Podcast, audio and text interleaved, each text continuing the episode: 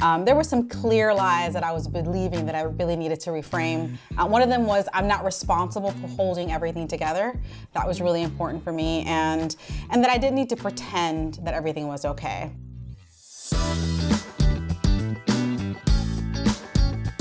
Welcome to the Resilient Faith at Work podcast, where you'll find and apply God's wisdom to your work. I'm Ken Kinard, and our team at Voca Center aims to inspire, challenge, and equip you to follow Jesus in the vocational dimension of your life.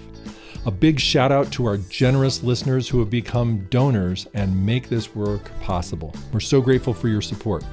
Voca funders sign up to change lives by changing work. And if you want to partner with us to reach more workers, invest in Voca. Do that by going to vocacenter.org slash give. That's vocacenter.org slash give and join us today. Every year we do research to find out what challenges people find the most vexing in their work. And in the past few years, burnout has been at or near the top of that list. This year, we decided to create a program to help out. The Burnout Recovery Program is a coaching program that helps you discover if you're burned out, uncover the underlying cause, get your fire back, and prevent burnout from coming back. Recently, Liz, Chip, and I got together to discuss our own personal experiences with burnout. Maybe you can relate. If you're worn out from work, think you might be burning out, or just want to avoid the problem in the first place, this episode is for you. Here we go.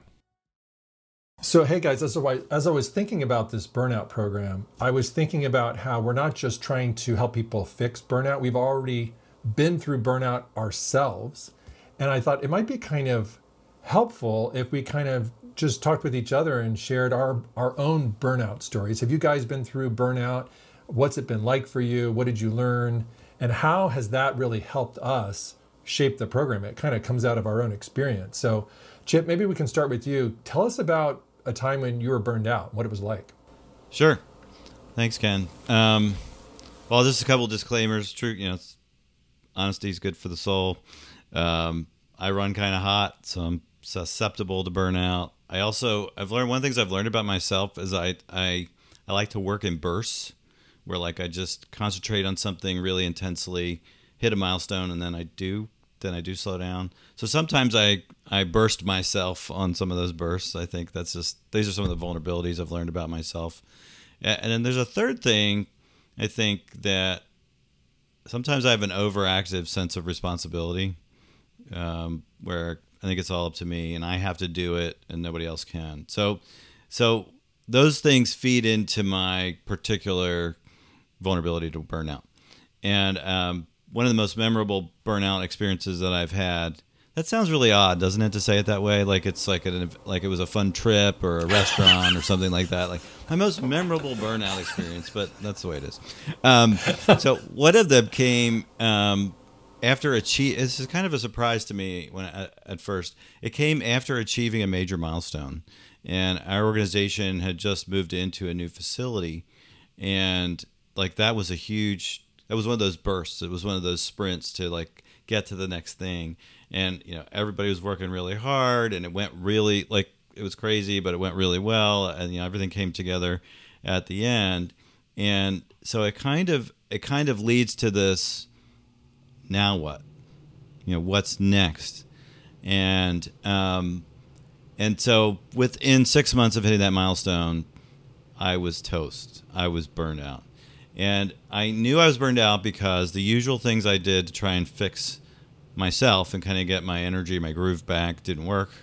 Uh, you know, long weekend didn't work, family vacation didn't work, uh, just doing something fun didn't work. Um, and the other, and so that was one tell.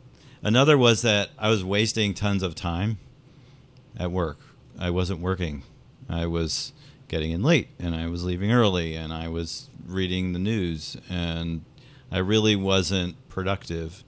And uh, the final thing, which was probably the hardest part, was I was part of what I did in my role is I was I was a pastor and I spoke every Sunday, and people people very courageous people started to say, something's missing. Like it just doesn't feel like you're really into it. So, so that's that's kind of that's kind of like the setup for my burnout story, it, and it was it was kind of a public thing, which was interesting.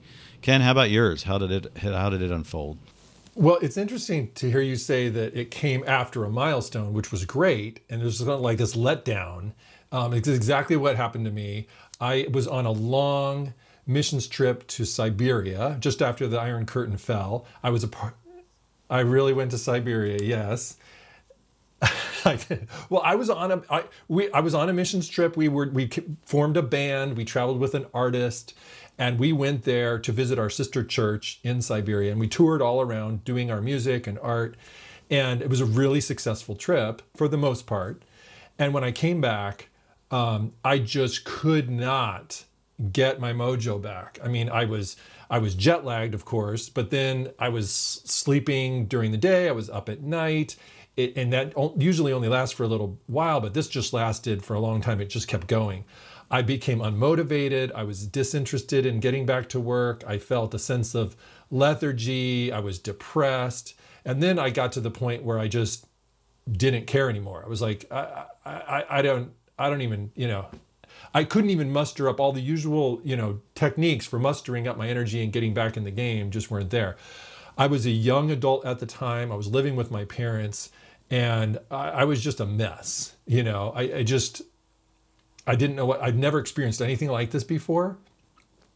And um, it was a combination of complete exhaustion and a lack of hope that I could get back into the things that I knew I wanted to do and loved to do. And, um, just had no way to get back there. So um, that was my experience. Liz, uh, tell us about your your experience with burnout. Yeah, thanks, Ken. Well, it's interesting. As I was thinking about doing this, um, you know, video, it was uh, it was fun to kind of go back and think through my burnout experience because I'm on the other side now. Um, but at the moment, you know, when you're there, it's really hard to kind of pinpoint some of the symptoms that even that you've been identifying, Ken. Um, so it's really great to kind of be on the other side and be able to to kind of see it at work. But for me, two things really contributed to my burnout. I was a big part of starting and growing a not for profit. And uh, as you know, it's high responsibility, low staff. And so, even though I was in a leadership role, um, I was wearing many hats. And after several years, there was no end in sight. Um, so, you know, needless to say, I felt underappreciated, overworked, um, and overwhelmed. Uh, I started to really question my leadership abilities, uh, which of course took a stab at my self esteem. And I began to lose my spark, my joy, and I was pretty down most of the time. And not shortly after, a, a top leader in the organization left abruptly. So it kept uh, us picking up the pieces. So, um, you know, sort of like you, Chip, you know, you feel like high responsibility. So I, had, I felt like I had to hold all things together um, or the organization w- would fall apart. And as a leader, I had to put on a happy face, um, kind of go through the motions. Um, so that was the hardest part for me, really having to kind of feel like I had to tell people that I was okay, that I was put together. Um, not being able, kind of to go through this in silence, that was really difficult for me. Over time, of course, that took an emotional toll. Um, and I had these two feelings of guilt, and then I felt trapped. Um, and of course, my work suffered, and the people I was serving suffered. Uh, it really wasn't a good time in my life. Gosh, this is making me so depressed. Just thinking about it. You know, like what a dark time, what a horrible experience, painful. It affects everything your relationships, your physical health, your mental health is being touched, right? All, all these things. It's just comprehensive. So let's get out of the darkness and talk about what's helped us to recover from burnout and ignite the flame again. Like what actually worked for you? Um, Chip, we, we, we say that there's three things that work. Let's talk about the first one. Talk about space. Yeah, good, good. I, I think I think of space as just getting some distance from what your daily grind, whatever it was that was sort of pushed you over the edge, um, which is never usually one thing. You know, like in all our stories, it was mostly more than one thing. But it's just it's getting some it's getting some real real rest and space to to to recover. So for me, and you know, this is a tricky one because we just need to say up front that all of us have different options and levels of options available to us when it comes to getting space. Um, and you know, some of us can take a lot of time off.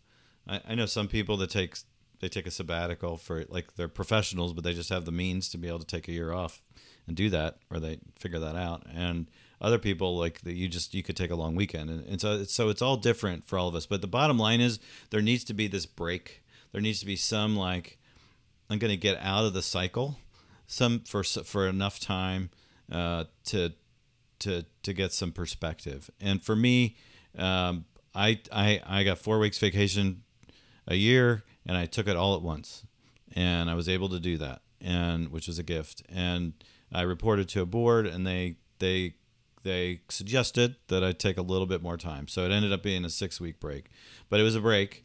Um, and during that break, um, and like if you're you want to get things done, everything you think I've got to solve all my problems during the space, and that that's not what the space was for.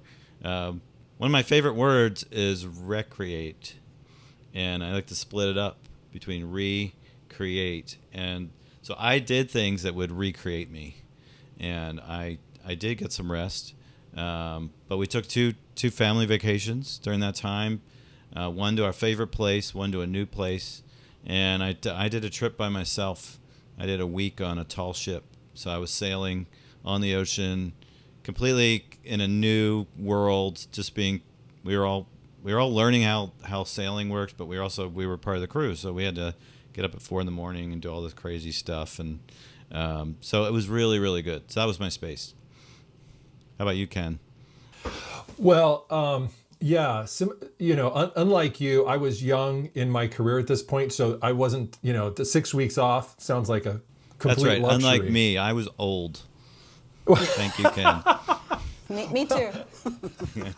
old. Well, I was living with my parents. That's how young I was. But In the basement? Um, Were you living in the basement? No, we didn't have a basement. We're from California, Chip. know. We don't have basements. Give you a hard time. Yeah. um, but my mom, who was living with me and noticing how uh, horrible uh, my life was at the time, she kind of gave me some permission not to rush back in to school and rush back into my normal you know agenda and i was you know I was, I was running a business i was in school i was you know trying to transition back into everything and she suggested you know why don't you take a walk every day. Why don't you get together with one of your best friends? Um, why don't you journal during this time? I mean just you know create some mental and physical space get outside of the work mode. Um, and then the other thing that that i got in terms of space was one of the pastors who was uh, overseeing the trip called for a group debrief time where everyone got together and created space for each other to just talk about what had happened. And that relational space that was created, just a blank container to talk about however I was feeling, whatever was going on, was a, was really helpful for me. I, I needed that space. I needed I needed you know the connection and the freedom and the just the lack of of um, pressure to perform and get get stuff done. I, I don't think I could just muscle through it. Uh, so how about you, Liz? Well, Ken I appreciate you sharing about relational space because burnout could be a really lonely experience for people. And uh, for me, you know, it was really helpful at the time to make space for a few people outside of the organization to really just hear me out and listen and, and to have a safe space to be able to share how I'm feeling because I had to kind of put that facade on at work. Um, but I started small and then I did something really big. So the first thing I did was um, I carved out one day a week to rest, to enjoy, and sort of like you said, Chip, recreate. I only did the stuff that brought me joy and that created some good time for breathing and resting.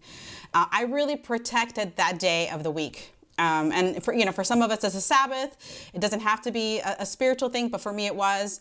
Um, and that day was extremely critical for me. And um, and then over time, uh, through some coaching and through some friendships, uh, we did decide to take a six month career break sabbatical for my work um, to figure out some next steps in my career. Um, I didn't do it right away. Uh, it took over a year to plan and prepare. So I did some small changes at the beginning and then I made a pretty big one afterwards. Wow, I'm that- curious that's about your six month. Yeah, I'm curious about that six month break. Um, what did you bake into that to make sure, like, when you got to the other end, that was that was what time well spent? Yeah, at the beginning, you know, you have all these plans, you create all these, uh, you know, ideas of things that you want to do. But the first couple weeks that we were there, um, we sort of felt like be like children, right? That concept where, you know, kids don't think about what they're going to eat, you know, what they're going to do. It's like what they want to do at that moment, they do. When they're hungry, they go get food. Um, and it was just a very simple, uh, you know, relieving way to just say, I, I didn't have to make any plans. You know, your whole life at work, all you're doing is planning and preparing. And so just kind of to release that and just just the idea of be like children was completely a new a new way of thinking and a new way of living for us. Wow. That's really cool. So we did whatever we wanted to. If I wanted to go to a cafe, I'd go to a cafe. If I wanted to take a nap, I took a nap. if I wanted to, you know, read a book, I'd read a book. Yeah, that that's great. So so this is space, right? It's the space to be in the moment. It's the space to be away a little bit. It's the space to detach and recreate, and uh, permission not to have to perform and work. But if that's all it took was to get away, then we would just never be burned out because every break provides a recharge. And and what what we're talking about with burnout is the normal things to recharge don't work. And so part of the solution is the second part, which is insight. That you need to learn something, something needs to change in order for you to prevent this from happening again. And so I'm curious to know what you guys learned about yourself or what insights you had uh, during the break or through this process that helped you with your uh, burnout recovery. Chip, how about you? So right in the center of got these trips, I'm doing all this recreating. Um, at, in the center, I of that six week span, I had I had an intensive coaching experience that was built in. So I worked with an executive coach. We did the Highlands Ability Battery and the Myers Briggs, which are tools that we use a lot in our uh, coaching practice. And um, so, for those of you who haven't taken the Highlands Ability Battery, it's three hours long, and my my friend who told me about it said you can't cheat on this test chip. Like it's gonna so i was actually kind of terrified. I'm burned out and you know this is this whole thing is to reveal that i'm a fraud. But um, i didn't i didn't want to stay burned out and i wanted to kind of figure out how do i how do i get how did i get here you know and how do i avoid this? And so that's where this this insight piece this insight component is so important because we need to learn like we need to get some facts about what's going on and um, through that process of working with Leslie, who was just she was my coach, she was amazing. Um, you know, I learned that I'm I'm I'm just wired to be entrepreneurial, and so when there's kind of big new things to do, I'm really energized. But maintenance just kills me. Um, I learned that sort of work in bursts pattern, which is not bad. You just have to manage it, and um, and I also learned to be candid that I wasn't actually well suited to some of the typical duties of my job. Like it was always going to be hard. It was always going to be draining.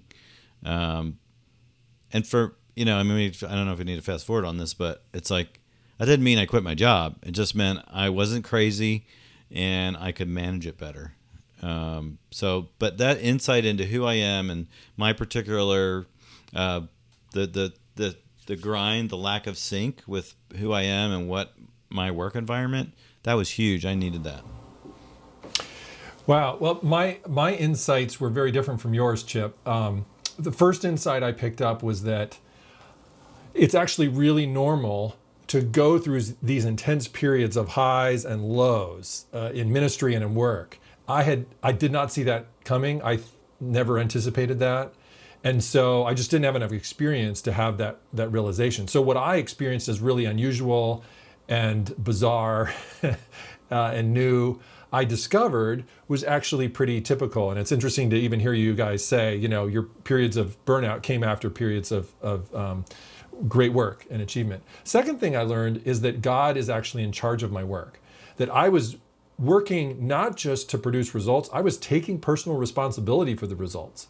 And there's no reason for me to do that, right? That that's taking on more than I could handle, and that was causing the burnout. Um, another thing I, I learned, the, the third third big lesson was the importance of connecting with people. When I was under stress and burning out, my tendency was to withdraw from people and to go inside. I'm an introvert by nature, and you know, buck up and solve this by myself by internal processing, which is not a great way to recover from burnout. I mean, we do need some in time, times of, of withdrawal and aloneness, But if that's all you have, right, you're missing out on a key component of burnout recovery, which is connecting with others, inviting each other into the process, inviting some trusted friends and, and, and a, um, a guide or coach, like you said, Chip, to into the process. So those were the three big aha moments for me that I got from from the space that was created to, to process that. How about you, Liz? Yeah, Ken. Again, I relate to you know having people walk alongside me. Those, those are one of the things that I learned. Um, having trusted people that could speak truth, especially because I had to do this on. I felt like I had to do it on my own. But I learned, you know, the simple thing that there is a clear line between work and no work. And that's mm-hmm. really hard for people sometimes, right? Like work just seeps into every aspect of our lives if we if we let it. So I had to have some clear boundaries to say, on this day, I'm not going to think about work. I'm not going to do work. Um, and uh, I think over time, I learned that I needed to make a significant change and that that would require significant time and significant steps, which is why I took the six months off. Um, you know, I quit my job. Uh, my husband and I moved to Argentina. And that time really shaped how I see and how I do work today. So, yeah, that's for me, that's those are the couple things that I really learned during the process. Hmm. Those are some great lessons. Now let's wrap it up with the third of the three. We've kind of touched on this already, but it's the guide, right? It's that we need someone outside of ourselves that can kind of assist, guide, coach, um, be with us through the process that can be outside of it and speak into it. Um, so, Chip, you mentioned you had a coach. Um, tell us about how your coach was helpful to you, what you got out of it, and sort of the impact of having a guide versus just doing it on your own. Well, you you know, each of you have said it in one way or another. We need other people to walk with us through these seasons, and um, but we need wise people to walk through it with us because you know your friends are probably they don't want you to be or your, even sometimes your spouse they don't want you to be suffering. They're just gonna they just want it to be over kind of thing. Um, a lot of times i think people don't know what to do when somebody's really struggling. And so leslie was my coach. She was amazing because she's a seasoned leader. She understands business business leadership and like church nonprofit ministry leadership. She gets it. She gets it all. She's kind of seen it all, and she just I didn't even see her. This is pre Zoom. This is how ancient I am, Ken. Um, so, you know, I just remember saying, "Oh, you're not a pastor," and what she meant by that is you're not a chaplain, and that chaplain side of the expectations that people have for you is always going to be hard. Like it's just going to be hard. You you want to build things, you want to make things, you want to you know do all this stuff, and it was really actually validating for her to say that. And it didn't mean I, I actually didn't change. That was that was seven years before I, I stopped being a pastor. So um, I, that that was the kind of oh, I'm not crazy kind of thing I need. But I needed Leslie. I needed her to say, well, this is how you could re-engineer your role, and this is what you could lean into. And I needed that guide, and um, and I, I, think we all do, and we've certainly baked that into the program. Ken, I, I think your mom was your was your guide. Well, it was interesting because you listened to my, your mother.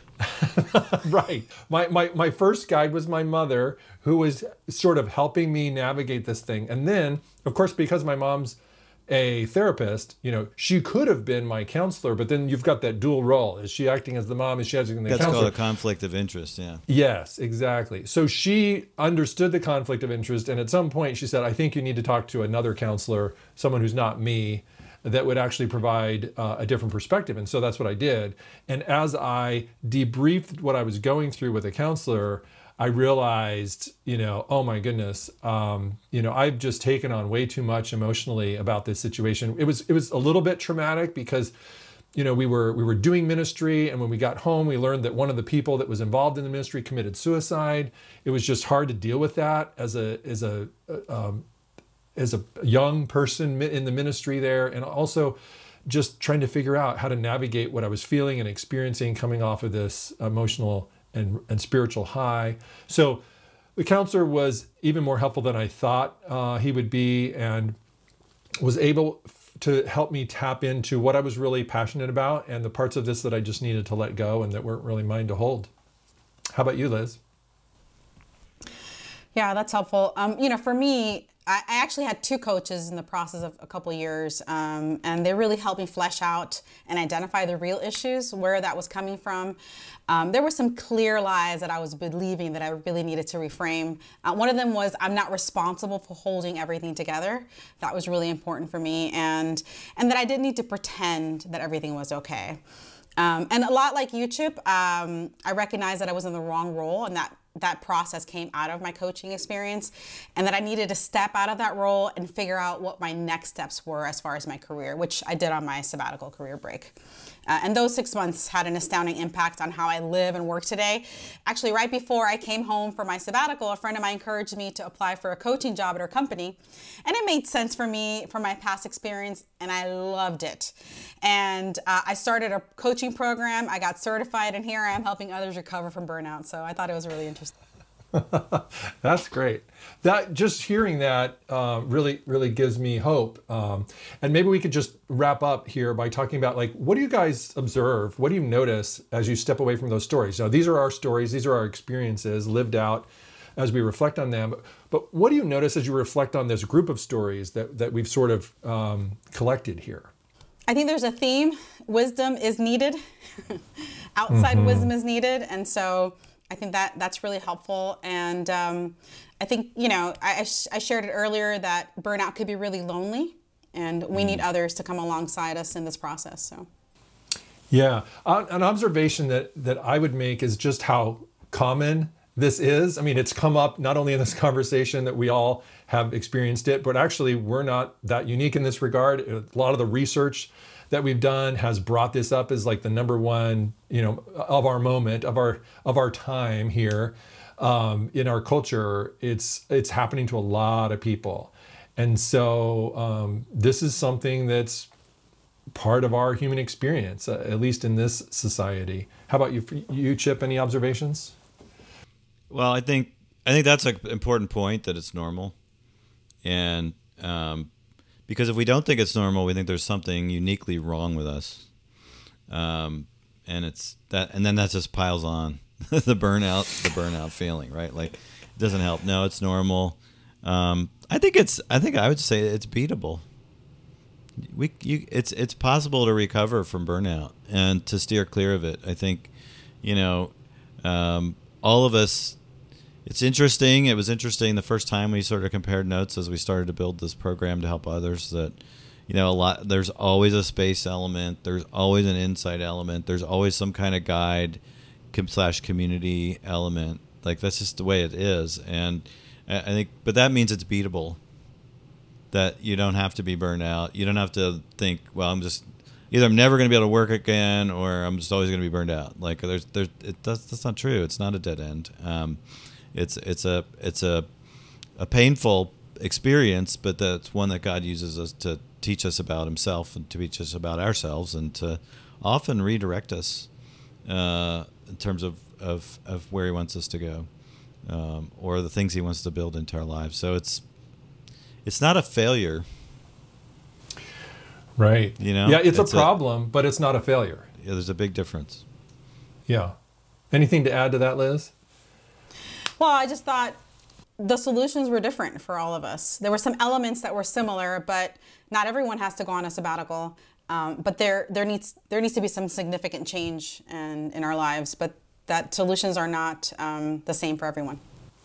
Yeah, uh, you know what, what gives me hope is that not only is it beatable, but once you've beaten it, you know something about how to beat burnout and how to prevent it in the future. And so our hope is that with this program, you not only get on the other side of burnout, but you pick up some skills and tools for spotting problems early, um, having the hope and the resilience to do the things, put the practices in place that help you avoid it, and come to the place where burnout is just not a part of your future story.